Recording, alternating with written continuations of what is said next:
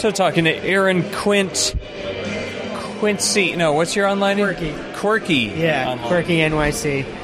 Yeah. And you talked about Sinatra. Now, are you one of the core committers in Sinatra, or you just appreciate it and use it? Uh, I've committed some small, very, very small changes, uh, but I hang out in the IRC a lot and uh, talk to those guys a lot. Um, but yeah, I started out definitely as just an appreciator and now uh, heavy user and just uh, play with it a lot. So. And you want to you want to see people writing web apps for the desktop using Sinatra. Yeah. How is that different from just Adobe Air or some of these other frameworks that want to make web programmers be able to write desktop Yeah, apps? that's interesting. I mean, I guess potentially you could uh, maybe even use Sinatra within Air if, if I don't know if that's possible, but something like that. But basically, um, my my theory is more just like enabling uh, using Sinatra to enable existing code to talk like a website. So, you know, you already have your gems, whatever it is, um, whether it's like the LOL speak gem that converts, you know, just text to LOL, you could write a Sinatra app that's embedded within the LOL speak gem that you just boot up and has a nice web form for doing the conversion and stuff like that. So, something where it's like you kind of ha- have a command line interface already using Sinatra to give a web interface, which you know we all are more, a lot of people are more accustomed to and can be a lot prettier. You know, And it seemed like a lot of that you talked about maybe having another interface to Ruby gems to be able to Yeah. see what's installed in your system or read documentation. That seems like it- that could be a big thing. Just giving not only textual documentation, but like you said, let people actually interact with the library, even if it's not web specific to begin with. Yeah, that's that's kind of the idea. Gembox is up on GitHub, what I displayed, so definitely go check that out. And uh, but yeah, I mean, I think it's the DSL is so small that in it's such a light code base that including it in a project doesn't add that much overhead, and you can enable it to do cool things that.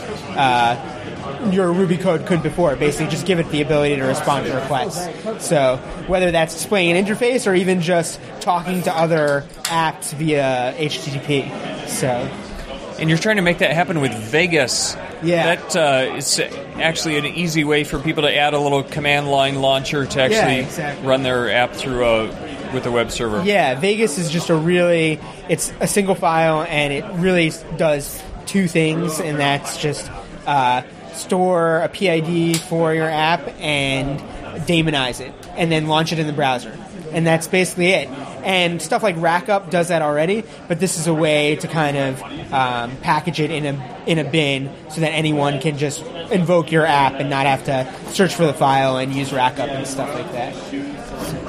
Well, that, I'm sure Sinatra can be used for a whole variety of things, but that seems like a perfect fit. You know, sometimes when I've been wor- working with Sinatra and now I want a whole bunch of different plugins and stuff, it almost seems easier due to a, a Rails app. Exactly. But in that case, that's that's perfect. You Yeah. bundle it with a gem and it does the job. Yeah, and I think um, it's that's kind of what I'm trying to get across is that a lot of people come into Sinatra and are like, "Oh, what am I going to use this for?" Or like, "Oh, if I need to write a tiny app, I'll use this." But then eventually, most people's apps grow too big, and Sinatra almost becomes more of a pain than it's worth, and they just move to Rails. So it is really great for you know doing this uh, prototyping, but at the same time, if we kind of don't think about it like, oh, it's the small Rails, instead it's just a web library and a way to kind of define these routes and interact with HTTP in Ruby, then I think it has a bigger use case. Another thing I have to mention this week, just closing uh, Pa- Phusion Passenger now running on Nginx. Yeah.